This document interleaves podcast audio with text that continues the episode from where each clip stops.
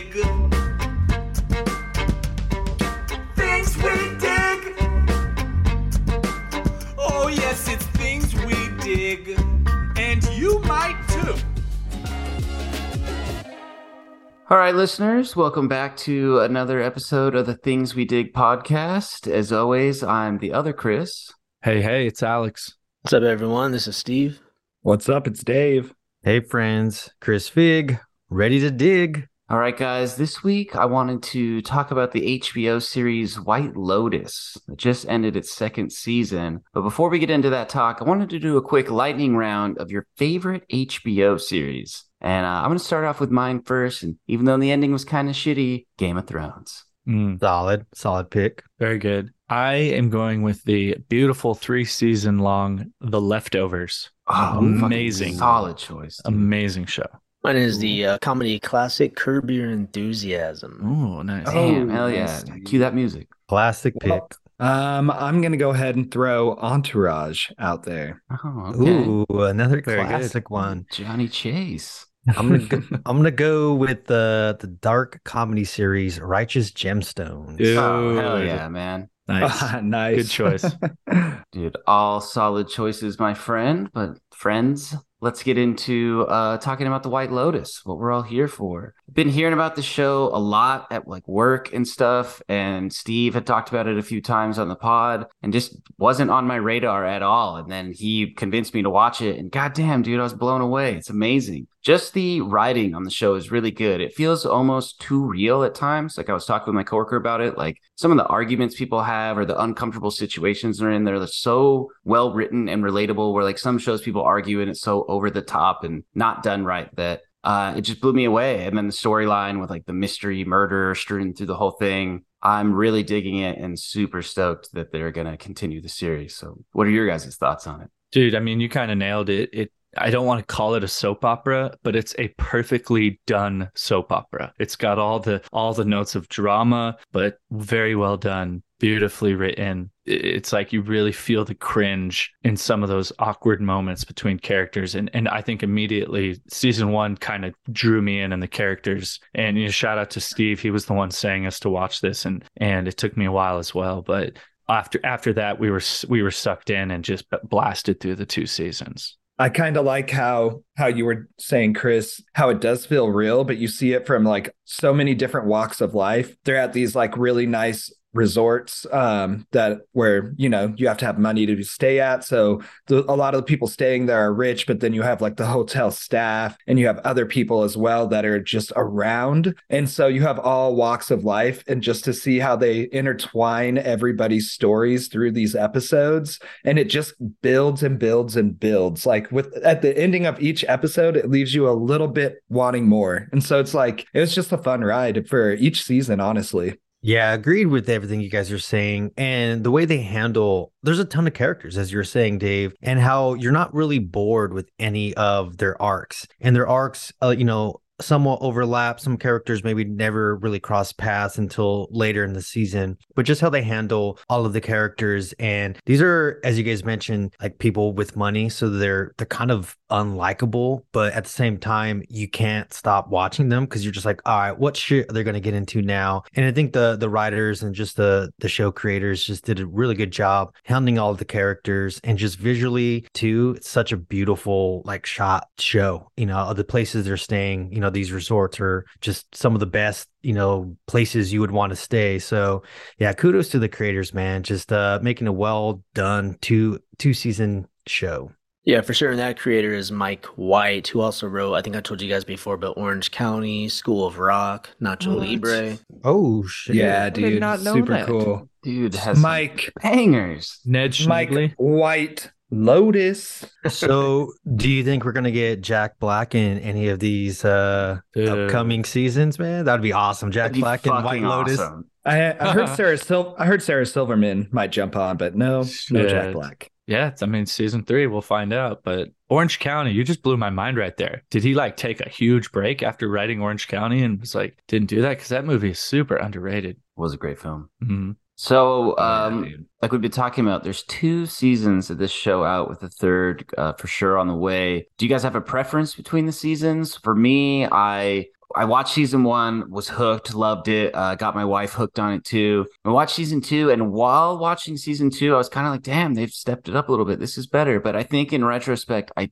did enjoy the first season more, man. It was, they're both really good. It's like, you know, like choosing between two fucking tens. But the first one got me just, I think, mainly because of Armand. Right, and definitely two different tones, though, right? The first one is definitely more lighthearted, while the second one is way, way darker. The second one makes you feel a lot more uncomfortable, you know, when it comes to like relationships and stuff. Yeah. But exactly like you guys said, I liked them both so much, but they're so different. But the first season, dude, just had me like laughing so much that it was, I would have to go just leaning a little bit more towards the first season. Yeah, I would say from what you guys are saying, season two just kind of threw you in the mix of just, you know, again, shitty people in these shows that you can't help but to like want to keep watching. And that's why I would say season two maybe gravitated to me a little bit more, because I watched it, I binged it in pretty much in like a day and a half. You know, it was just one Saturday and Sunday just watching it. Season one is great too as well, and a lot of characters I love. Steve Zahn is like one of my favorite actors. He's just so funny as a comedian. But season two, I couldn't stop watching. It'd be like Saturday at like 1:30 in the morning. I'm like, fuck, all right, just 20 more minutes of this next episode, then end up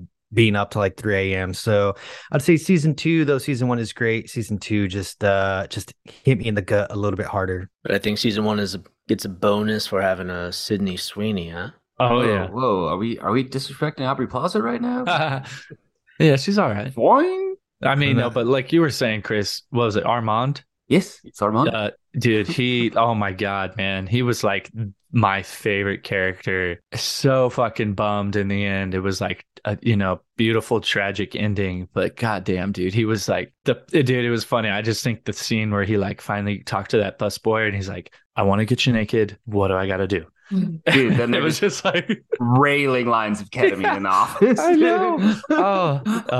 But all in all the characters, everything was great. Season one and two, it's hard to pick, but season one might have been my favorite, but it was really tough. I was going to say, dude, Armand, his accent made everything so much better, too, dude. Man. It was like New Zealand or maybe... Yeah, like a little Kiwi accent going on. Oh, dude, he was great. I loved how he was so... And I was trying to say, sorry, I was on mute, but it's kind of funny, too, just that they're in these resorts, and maybe the Hawaiian one was a little bit more relatable, but just us all having the Vegas background, we've all worked at resorts on and off, you know, and so it's like kind of funny just this like having worked with hotels and like knowing that side of the staff, like we've all met that dude who Armand is, you know, and when you just see him start to lose it, I love when he says that, when he I forget what he says like exactly, but when he's like when I tend to go off the rails, I tend to come, like, you know, or whatever. He's like, I go all out of sorts or whatever. Inhibited. Yeah. And then, like Alex said, when he throws that shit out to Dylan and he's sitting there and you're just thinking he's like, what? Gonna be like, what the fuck? And he's just totally down. He just pulls out the ketamine, dude. Wild times. Wild. Dude, as that scene goes on, there's just more and more and more people in the office partying. And you're like, there's no way this doesn't explode in his face. Dude. That was the best. Crazy. That was the best ever, dude. They just did not give a fuck. Another moment I love with him is when he is getting the boat for Shane. He's like, yeah, it's got you a nice romantic boat. It's going to be great. And he's got Tanya's fucking throwing your mom's ashes in the ocean. Oh, my God. He doesn't give a fuck. You're like, you know, this is not going to end well. Like, just stacking the chips up. Like, this is all going to fall eventually. But fuck it, man. When he's questioning, like, Steve Zahn, like, making the move on him, and Steve Zahn's reactions is hilarious. Dude, he's like, what does that feel like? He's like, would you like to death? For a split second, I thought the show was going to take a turn that they were going to do some shit. But it was just funny how the show does that. How it makes you think something's going to happen. You're not sure. And, you know, and then sometimes it does happen. So you're like, oh shit. Yeah. Then you're like, what? Could you imagine? Like when she opened the door and he's just eating Dylan's ass out. His butt,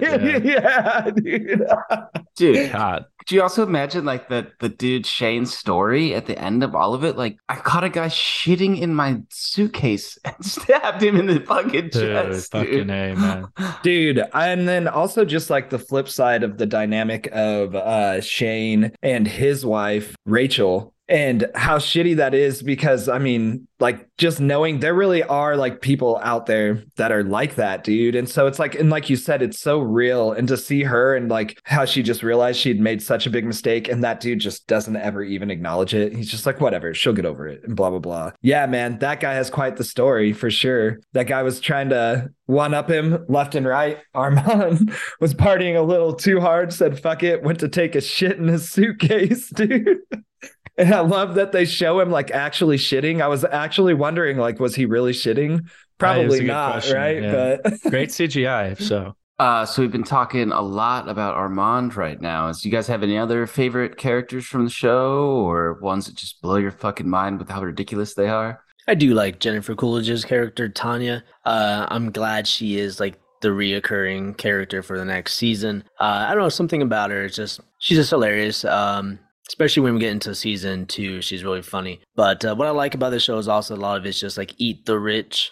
And especially with a lot of movies that came out in 2023, like The Menu and Glass Onion. And that's just a theme that White Lotus tackles really well. Jennifer Coolidge, right? Great. Second season, I think she even shined even better. Like when I found out she was coming back the second season, I was like, of all the characters to bring back, really? But she really shined even more in the second season. I was really impressed. Yeah, dude, Stifler's mom, man, she was great in this. I agree with Steve. Like, her character, she plays it so well, especially when you see her in an interview, like right now about the show, to see like how not that person, ditzy, dumb, rich lady. Like, she plays it so well in the situation she gets herself into, and it's written so well too that I love it. And then yeah, you extend into the second season where she's got her assistant with her, Portia, with the most ridiculous fucking fashion sense of all time, and I love where her story goes. I'm curious to see if they tie her into season 3 and then how that will be. Dude, I have to lean heavy once again to the hotel manager. This time in season 2, I thought Valentina was awesome. I thought her character was so cool, and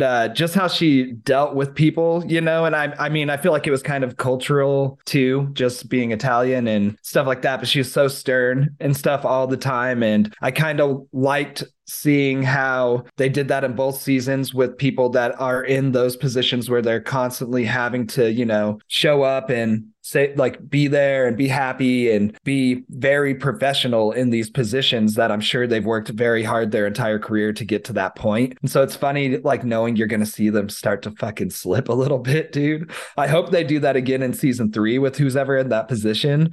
But yeah, just I really enjoyed her. She was a lot more put together than Armand was, for sure, but she was a very interesting character once again. I did not see her character. Caught me by surprise too. Like at first, when with the hotel lobby, and I thought she was just, like you said, very stern, very strict. I didn't get that she was into that girl at all until obviously she asked her out for drinks and the brooch and everything, and you're so heartbroken for her, and then she bangs a prostitute and has like the greatest night of her life, and she's got like the win of the season almost, I feel like. I mean, the prostitutes as well, but she reminded me of what was the son in the first season? He seemed like the winner of that Quinn season. Dude, yeah, Quinn, who stayed behind. He kind of escaped his family's materialism, and she felt like one of the winners of this season. I'm like, oh, you maybe have found that you can be comfortable with yourself and find love or whatever. Right. One thing I did like from the first season, man, where once again, like they touch on a lot of deep topics, and it is like eat the rich, like that family and kind of how out of touch they are with just being that wealthy and stuff. And then they have that friend, Paula, who's with them, and it just kind of evolves, and you see like how weird her relationship is with her friend, Sydney Sweeney's character, Olivia. And it's like just a weird ass relationship. But the one thing that was like so kind of just like fascinating to me, man, was like Paula seeing that family and feeling a certain type of way about, like, you know, privilege, I guess, and stuff, and just their wealth. And then her boyfriend, who she meets, Kai, or not boyfriend, but this dude she meets at the hotel, who she starts having rendezvous with, and she convinces him to steal a bracelet that literally to these people won't mean shit if they lose it, but it's $75,000 value, which could change him and his family's life. And, you know, she convinces this guy who otherwise never would have ever committed a crime, you know, to do this. And he fucking gets caught, dude. And they don't touch on it at all after that. And I really like that. I know I talked with Alex a little bit about that off camera at one point, but how they kind of leave that open for you to interpret like what happened. And I think think that probably fucking ruined that dude's life, man, to be honest. Like, that has to be a pretty serious offense to steal something of that much value in a hotel setting at your job on top of that. Like, well, I think not just that, but the fact that he like assaulted them and the physical altercation and stuff like that. You assaulted a woman. That's dude, armed robbery. Like, that's going to make it, this escalates it further. I agree. I think that he got caught up for a girl and probably ruined his entire fucking life, or at least the next, 5 to 10 years of his life are over. Right. I would say one of my favorite characters from season 2, and not for obvious reasons, but Lucia, just her story arc and how she kind of crossed paths with like everyone and just her story. And you guys were saying Valentina, got the win. I would say she got the win too as well. Cause at the end, she played Albie for a fool. We all saw it coming, Dude, yeah. And, at the end, I just, you kind of were glad because obviously she's in a situation, whether she got in that situation on her own or made some bad decisions in life. It almost seemed like her and her friend at the end kind of had that like happy ending story where they're like, oh, maybe we don't have to do this. Maybe we don't have to, be with these men that really don't want our attention other than what we're going to offer them. So, and then she was also a funny character, very likable. You enjoyed seeing her on the screen, and just her chemistry with all the characters I thought was really well done. Yeah, she was great. I agree. She killed it, and was pretty much involved with almost a lot of different characters. So whether or not, she was the mastermind behind the whole thing, who knows? But I like how it made it seem like a happy ending for her.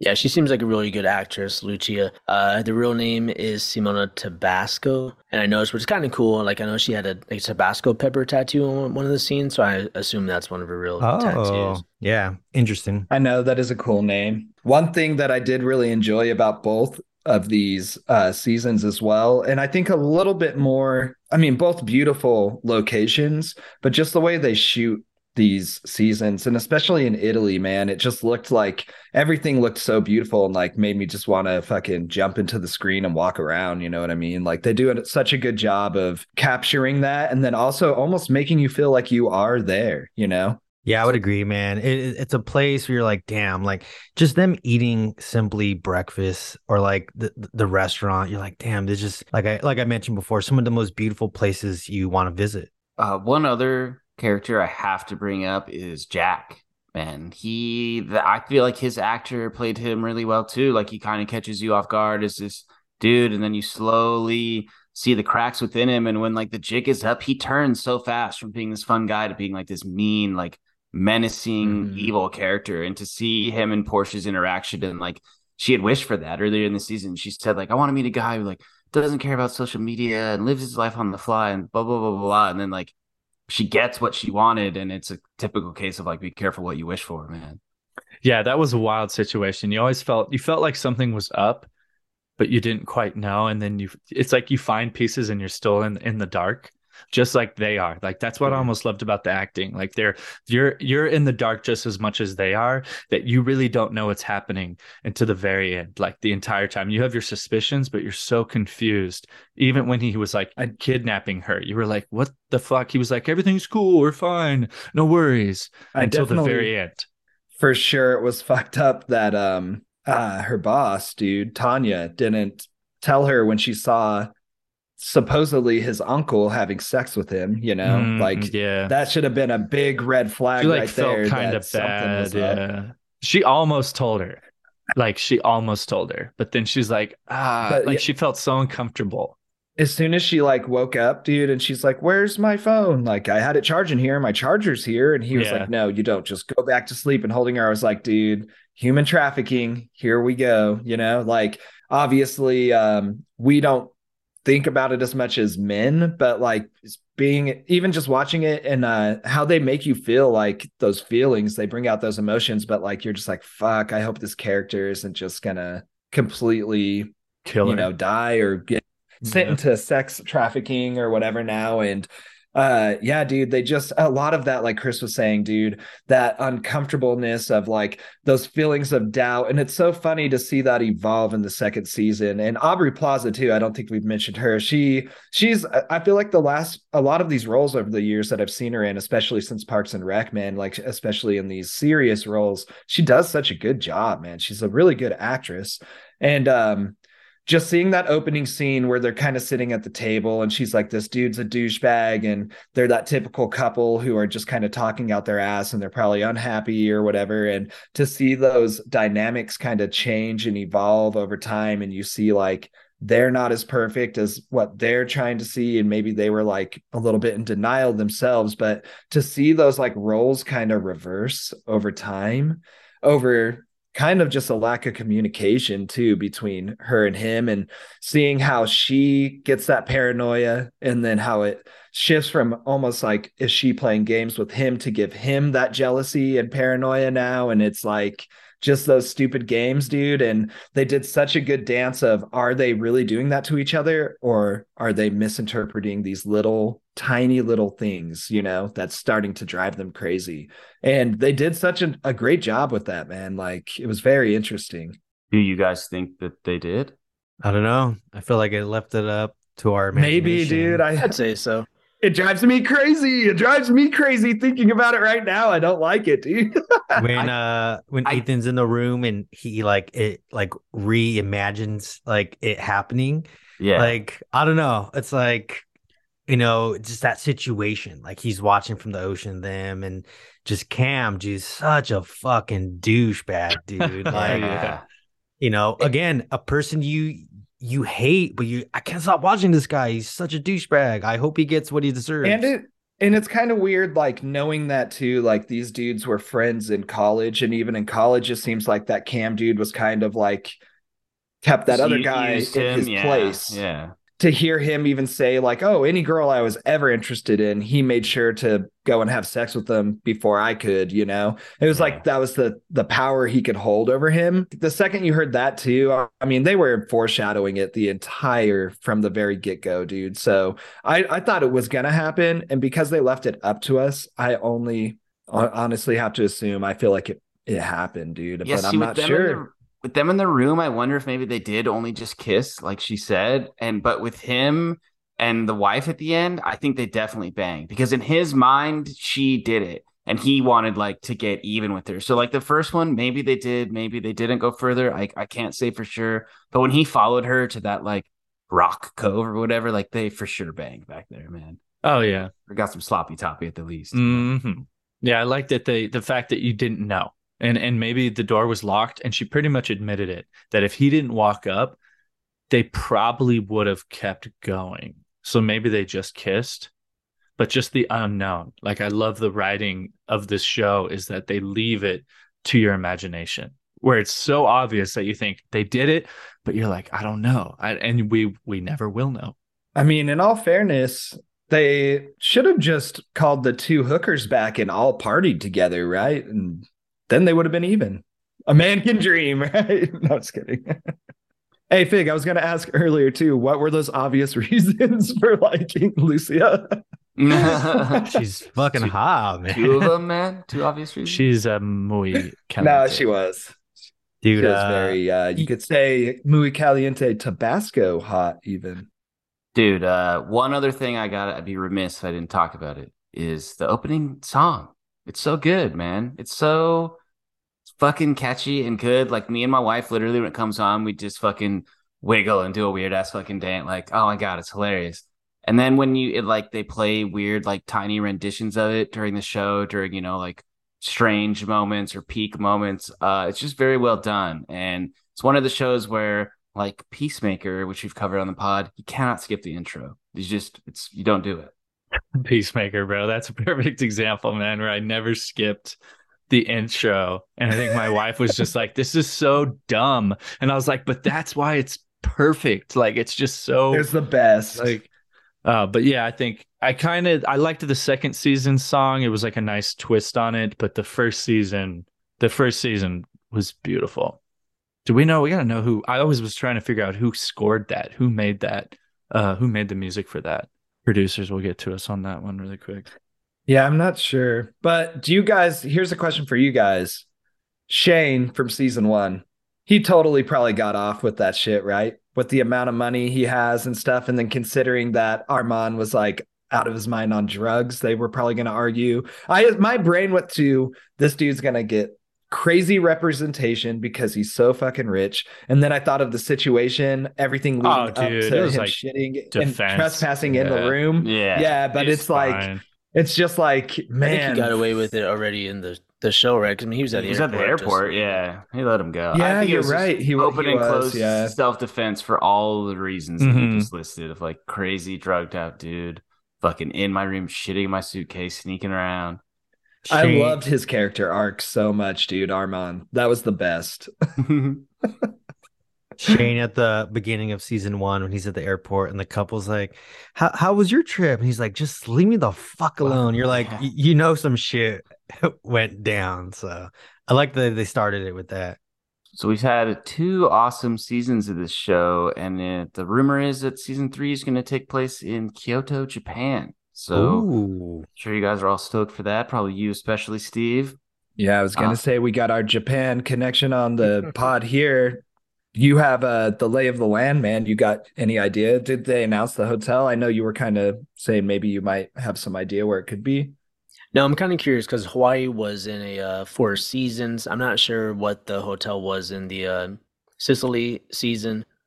This one could be like an additional Four Seasons. There is one in Kyoto, or it could be like a Ryokan, which is like a Japanese style with like the tatami mats and stuff, which is a big thing in Kyoto. So could go that style, which would be really cool. Just a cool, like to see the whole Japanese architecture and that Japanese style in.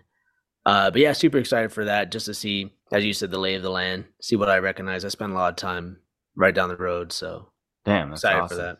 I was going to say, I'm curious to see if this will take place after season 2, before, where in the timeline, and if Tanya will be a part of it or not, because they leave it open for her to be there. You know what I mean? That'd be cool. I mean, I hope they continue on the theme of bringing somebody from the past show.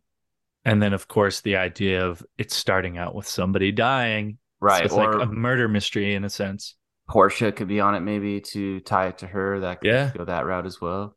They're also supposed to bring back Connie Britton, who was Steve Zahn's wife in that first one. Oh. She was supposed to be on the second season, but something didn't work out. I don't know, with their story or with casting for that. So they said they were going to try that again in the third season. Interesting. Oh, very cool. It is cool, too, because a lot of them have like pretty influential roles or like prominent careers. Like, what was she exactly again in the first season? I forget.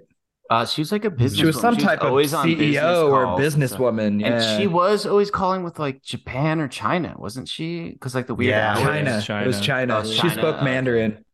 I'm trying. I don't know if you guys watch, but at the end of HBO, if you go to the end, they always do a behind the scenes.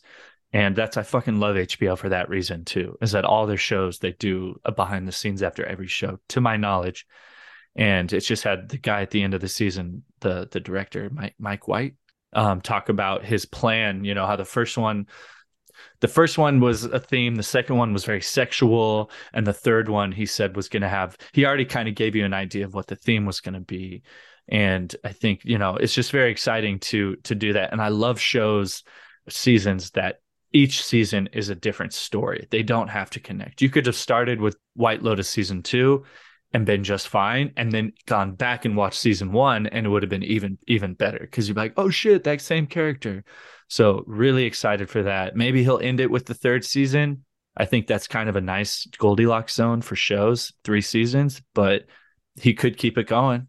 Season 3 is supposed to be 2024, or do we know yet an estimated air date? I don't believe we know, but this one was a year in between seasons, so stay hopeful. That is the beauty of the show, though, too, Alex, is like, we don't, I mean, they had one character that was carried over into this season, and it didn't matter, to your point, that like you even knew who she was. Like, you could watch each season separately. And so it's like, I like how he's like loosely tying it together, and it makes you wonder if it will have a payoff in the end with these characters coming back. But I do like that each season's a whole new setting, new characters for the most part. And I feel like as long as they have good writing, they can keep it going for a while, for sure. If you did watch the second season first, the only problem with doing that would be you're not going to like Greg at all in the first. Oh, season. Yeah, I know. You'd see him back, which would be cool, right? Like you look back and you're like, this motherfucker, dude. And I think watching the first season, I also thought that he might have been the one to die, but it might have been a little bit too obvious because he's kind of sick, right? Mm-hmm. Yeah. What if we'll see him get his comeuppance in season 3? Yeah, I thought he had AIDS at first. To be honest, I thought that was going to be some weird little twist in the season, like, oh, this guy AIDS. Is dying of AIDS. Everyone has AIDS. Mm-hmm. AIDS. AIDS is not funny, but that song is. Great cinematography, great writing all across the board. Like I don't see many flaws in these series, dude. Like you were saying, Chris, it's almost like comparing two tins.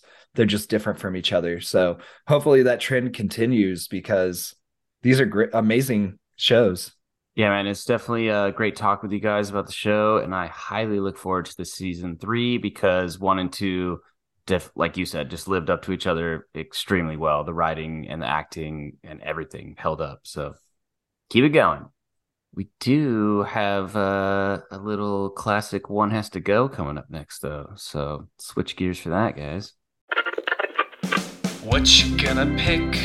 Don't pick no stupid shit because one has to go. A little classic One Has to Go, and I thought for the first round we would all throw out our picks of favorite HBO series. One of them's got to kick bricks off the island. So Go through and remind everybody what ours were.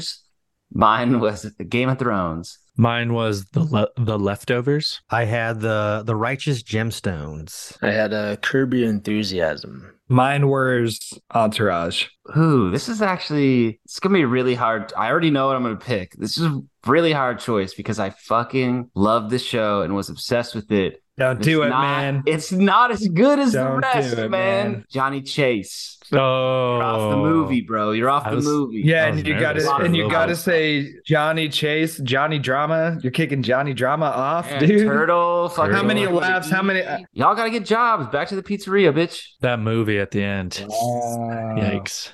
I'm sorry. I love it. I love the show. I'll say it shamelessly. I'll watch the whole series again sometime in my life, I'm sure, but it's just not as good. I'm going to jump in, and sometimes listeners don't like this, but I base my opinion off what I have not seen.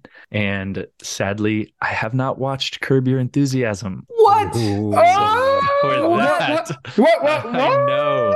It was like, damn, I felt Steve's disappointment before I have to say to the listeners, music, I don't want to mislead our audience out there, but I've only seen like a little bit more than season 1, so I'm lacking. Dude, and it's iconic, but I know it's a great show. It's iconic, but I've watched Entourage. This comedy is so up your guys' alley. Like, I know, dude. I know. Oh, it is. I know. Just like I recommend White Lotus, you guys got to watch Curb Your Enthusiasm. And now that I've watched it. We got to watch it. I got to watch it. Larry David. I do enjoy it, man. It's like one of those things where I watched the first season, I binged it, I loved it, and then I just fell out of it, and I haven't returned back. There's like 30-minute episodes, and once you get to like J.B. Smoove in it, he's hilarious too. I do love some J.B. Smoove, man. He's always fucking hilarious.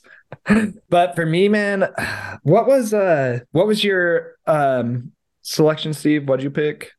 Curb Your Enthusiasm. Are you paying attention, man? No, because there was one out there that I haven't. Maybe watched, The Leftovers is what I chose. Yes, it was The Leftovers, dude. I was thinking about it. The same with Al, man. Like I just haven't seen it, so I'm gonna have to do yourself a fucking favor. It's a fucking great show. It is amazing. 3 seasons. Sweet, beautiful, depressing. Don't watch it. Like, hey. Yeah. Quick synopsis. I've never seen it either. What is it about? Basically, a third or almost it's like half 10, of the, it's like 5%. It's a very 5%, small number, but it's basically about the day after Thanksgiving. 5% of the population passes out. 5% of the population disappears like that. Just like second coming type revelation situation. Just drop. Nothing happens. You don't. And then from there, it's everybody pretty much figuring out what the fuck just happened, because nothing happened after that. It just happened. Everybody goes on with their lives. It follows a family a few years after this event happened, and no one knows why it happened. And you never get an explanation of why it happened. The showrunner said from the beginning, like, you're never going to know why it happened or where they went. It's kind of like dealing with the existential crisis that they're dealing with type shit. And it's just how people live in this world afterwards. Some people think that like the rapture happened and they weren't chosen by God. Some people think like alien, like people just have weird theories, and then you just have to go on. Like, how do you just go to work tomorrow? You know what I mean? Great acting. Thank you guys for that quick synopsis. I'll keep that one. I did watch Entourage. I did enjoy it, but I would say compared to the rest, I know I haven't seen Leftovers, but it sounds really fucking intense and good. So I'm about to throw Entourage off the island, my friends. What was your pick, Vig? The Righteous Gemstones. Yeah, I can't vote that off. Never mind. That's a good one. That was my runner-up. Well, I've never seen The Leftovers. Entourage I watched, but I was kind of like at the start of like when HBO was really picking up with its shows.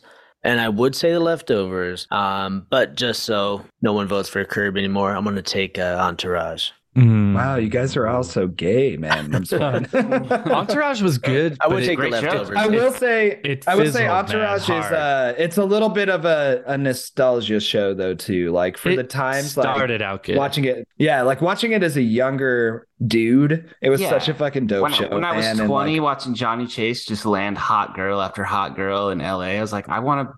And then this guy, this show's awesome. It's always so dope because they were always riding high, and then they'd come down, and then he'd always bail them back out with like another big project that seemed to work. And you're like, yeah, the boys are back, baby. It's an awesome early 20 jam show for sure. Well, it sounds like Entourage is getting on the boat and leaving later. Right, I have another one for you guys, but it's going to be slightly different. Instead of sending someone off the island, in this hypothetical scenario, you have to be trapped on the island with one of these people. Who's it going to be? From the White Lotus, got 3 to choose from. 3 really douchey guys, man. Who are you going to choose between? Shane, Cameron, or Jack? Ooh. Now, who are you going to have the most fun with during this time? Who are you going to party with? Who's going to make you make bad decisions? I don't know. Who you guys choosing? As much of a douchebag he is, I feel like Cameron would be the most tolerable out of them. Shane, fuck that guy. Jack's like in the middle, but I feel like Cam, you at least you'll have fun with, or, be able to enjoy yourself. And yeah, he might try to overpower you in some sense, but, just slit his throat at night if you need to. I don't know. I think they're all going to be deceptive and try to be manipulative too. So it's like, this is a very hard one. Definitely, I think out of the 3, Shane would probably be the biggest bitch. He's definitely has the less experience like with the streets and with dealing with probably with fighting and shit. So I'm going to pick Shane, man, for sure, out of these guys. I got them mixed up, Shane and Cameron. I think I'm going to go with Fig on this one and pick Cameron for sure. Like, as long as I'm not with somebody and he's trying to backstab me, probably have a good time. I mean, I'm a married man, happily married, but in a hypothetical world, if we were partying with a couple hookers and I was single, hey, it was a good time, babe. Hey, if you're listening to this, I love you very much. I'm glad that there's hookers on the deserted island, man. Yeah. Hey, you guys down to potty? It's potty. Hold up the special K. I think I'd go with Shane as well.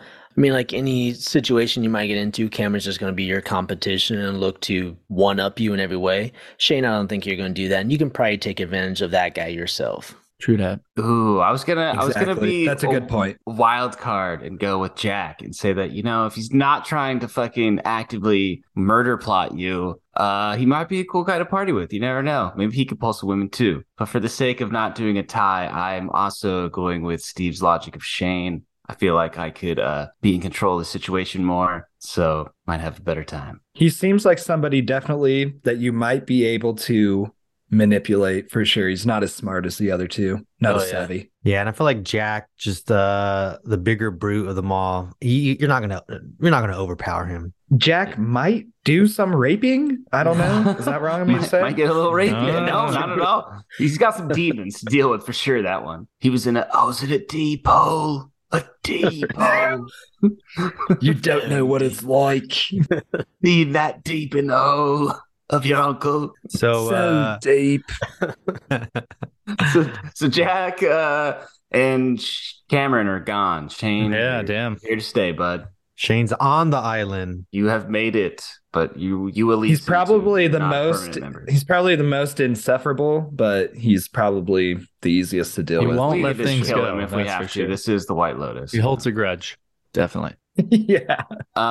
So for our last one has to go. I figure we could all throw out a location where we would think be a cool place for a season of the White Lotus to take place. For me, I'm gonna start off and say Greece, man. I think that would be a cool one. That would be another culture you could kind of tie into and make it different enough from Italy to have a cool season, even though they're in, the same area. I really enjoy that, like that Mediterranean feel. So I'm going Greece. Nice. I would say for myself, it would be Germany, man. And during Oktoberfest. And having them all be kind of mingling around during the Oktoberfest events. So Germany for myself. Damn, you one up moves an event, dude. Shit. I didn't want to overthink it, so I'm just going to go with my hometown. And I think Las Vegas might be a pretty intense season. Yeah, for sure. Dude, that'd be a cool one, man, for sure. It's kind of hard. Like if I think of something like the Caribbean, it might be similar to Hawaii. If I go like something in Europe, maybe too similar to Sicily. So... kind of a cheat, but maybe on like a cruise ship. Oh, yeah. That'd be cool. Yeah, I could see him doing that for sure. Someone's definitely going overboard, right? Yeah, nice. And you can have like your different excursions, right, when they go off based on the location. Yeah, that'd be a really cool one, man. I was going to say, I know they're not the world's favorite right now, but Russia, dude, could be cool. Or just anywhere Eastern European, I guess, out there somewhere, maybe like Estonia or something. But yeah, I think they could get into some weird shit if they did that. But we'll see where they're going to take it. Well, I hate to do it to you, Al. Y'all thought I was going to say Russia. Oh, yeah. We did. Okay. I want to see some. I've never seen Russia. I've seen Vegas. So I would like to see it in what to me would be like an exotic locale. For sure. Though maybe, like Dave said, Estonia or somewhere. Maybe not in Russia right now. Mm-hmm. Okay. Ukraine. In not modern times. I don't know. No, I'm going to go with myself. I'm going to vote myself. Don't do it. Wow. Don't do it. He hasn't done it in a while. Everybody had think your choice was the best. Well, but I did until everybody made the point of the exoticness behind it. But to other people, this place would be exotic. That's true. Only true to me, They could shoot it in a way to make it look like really cool still too, I feel like, or even make it look a little seedier than these other places could play into the season. Well, in that case, then Greece would have to go. Ooh, I did feel like it'd be a little too similar to Italy, but I respect similar. Your opinion. So we have Greece on the chopping block. We have Vegas on the chopping block. We also have Russia on the chopping block. We're all thinking it, man. We're all thinking it. Yeah. Actually, Russia would be interesting. I mean, at first I was like, oh, maybe something I wouldn't pick. But when you said it, Chris, I was like, yeah, that is interesting. So I guess maybe out of all of them, I guess Vegas would still be pretty enticing, but something we're familiar with. So I would probably go Vegas myself just because of the interesting factor. It's there, but maybe not quite like the rest. Whatever. I think too, like for how big Russia is, depending on where they filmed it, dude, like visually it would look pretty wild. But also for that reason, I probably will just say Vegas as well, dude. Just because I do love how they shoot the scenes of just the scenery and everything surrounding these areas I'm not familiar with. So that would be the main reason. But be the best. I do think though, Vegas would be fucking wild if they announced that. Like They could do something really crazy. Season 6, maybe. We'll see. Like Steve said with Japan, it would be cool to see like places you're familiar with and to see how they portrayed them or how they used them. That part would be cool about it for sure. Yeah, I'd probably go to Vegas as well. But just because you said, Dave, like I'm trying to think, okay, they're leaving the hotels. Where are they going, you know? So, right. What do they show? Just hotel shots. Little Darlings, exactly. Baby. Just the strip shot every time. Yeah. See, so I mean, you know. Well, somebody was murdered on the big shot. That's how it opens. Sorry to my hometown of Las Vegas, but we got to put the whole city on ship and fucking send it out of here, man. We're hanging out with Cameron and Jake, man. Whatever. Ugh, have fun. Cameron and Jack in Vegas, dude. Jack, that sounds like trouble. Oh my god! And you have to be fully on board for the experience. You're gonna get into some shit. Some wild times. Some wild times, man. All right, guys. Well, that was another great One Has to Go, as well as another great Things We Dig podcast, man. Thank you all. Have a great night. Later days, my friends. Adios, friends. Peace. See you guys on the next one.